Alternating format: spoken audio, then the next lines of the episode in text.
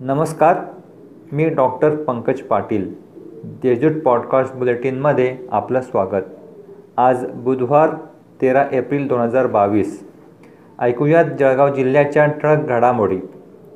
महागाई विरोधात आम्हाला आंदोलन करायला लावणारे नाथाभाऊ आता मंत्र्यांपाठोपाठ तुरुंगाच्या मार्गावर असल्याची टीका भाजपाचे माजी मंत्री गिरीश महाजन यांनी केली.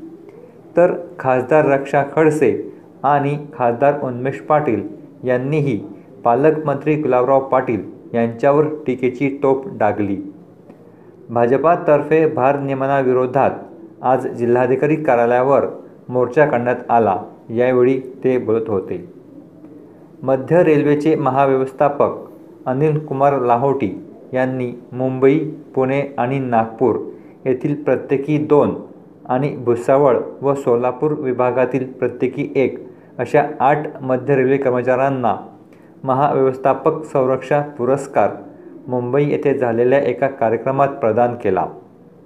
कर्मचाऱ्यांना त्यांच्या कर्तव्यादरम्यानची सतर्कता अनुचित घटना टाळण्यात आणि ट्रेन ऑपरेशन्समध्ये संरक्षिता सुनिश्चित करण्यात त्यांनी दिलेल्या योगदानाबद्दल त्यांना हा पुरस्कार प्रदान करण्यात आला.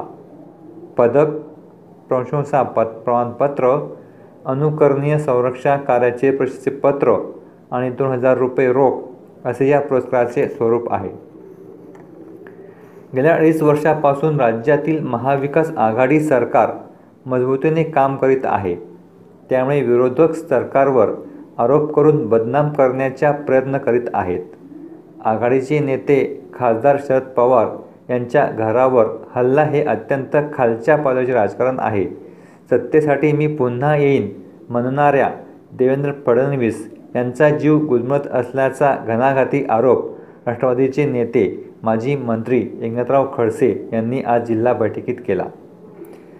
खानदेशाच्या सांस्कृतिक चळवळीला बळ देणारा बचत गटांच्या महिलांना आर्थिक विकासाच्या दृष्टीने महत्त्वपूर्ण ठरलेला बहिणाबाई महोत्सव दोन हजार बावीसचे सातव्या वर्षाचे आयोजन दिनांक अठरा ते चोवीस एप्रिल दरम्यान बॅरिस्टर निकम चौक सागर पार्क येथे आयोजित करण्यात आलेला आहे.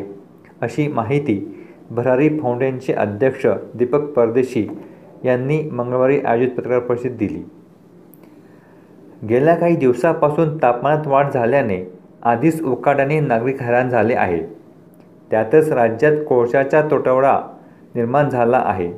मागणीनुसार वीज उपलब्ध होत नसल्यामुळे शहरी भागात अवळीन भारनियमन लादले जात आहे.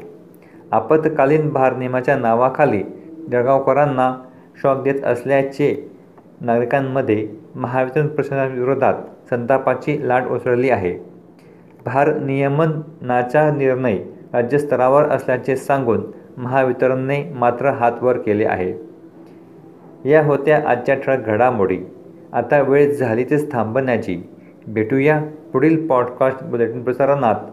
तोपर्यंत संक्षिप्त बातम्या आणि ताज्या घडामोडींसाठी देशदूत डॉट कॉम या संकेतस्थळाला भेट द्या. धन्यवाद.